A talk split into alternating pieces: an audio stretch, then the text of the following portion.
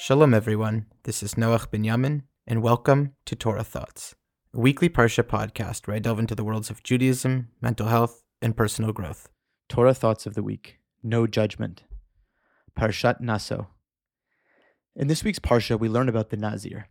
This is a person who makes a vow to God, Neder Nazir Lahazir Lashem, to abstain for a period of time from certain actions, such as drinking wine and related products, becoming ritually impure, and from shaving and haircuts.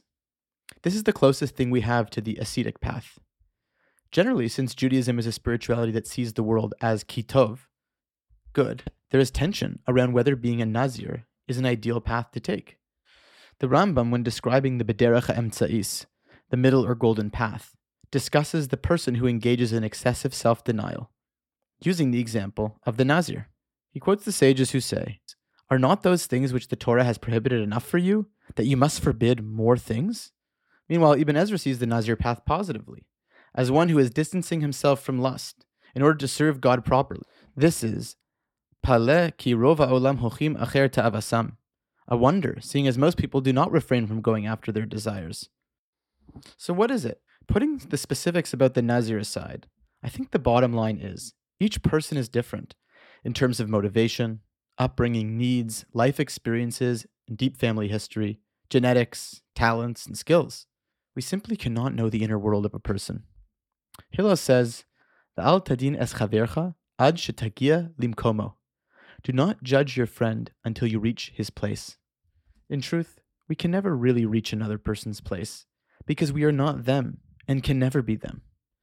Most of us judge within the comforts of our own hearts and mind and feel self righteous in the process. But how can we possibly be an objective judge of another? We simply do not have enough of the facts, which contain mountains of information that only God knows. No two persons' life experiences and worlds are identical, however similar they may appear. Reb Shlomo once told this story.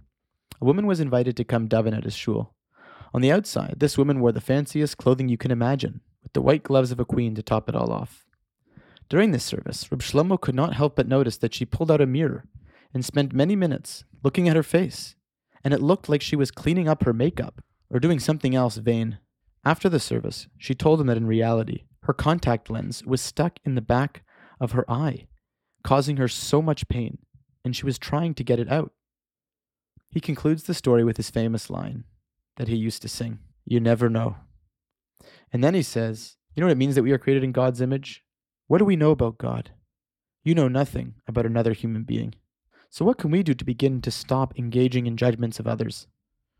First, let us accept that we cannot directly control our automatic thoughts, our hirhurim, fast thoughts.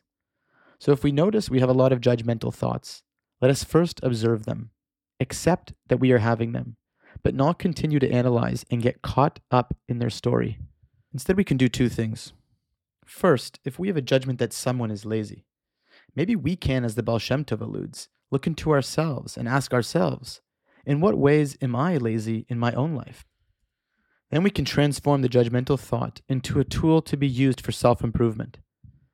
And second, we know that Yeshua ben Prachia says, Heve dan es kol adam judge every person with favor and merit. Let us come up with five to ten reasons why our judgment could be wrong, distorted, and why this person has good reasons for their actions.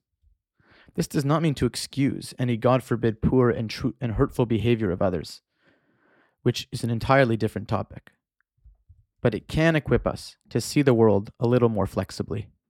With love and revealed goodness, may Hashem bless us to accept as humans that we have automatic judgments, but to take that judgment and be skeptical of our own objectivity.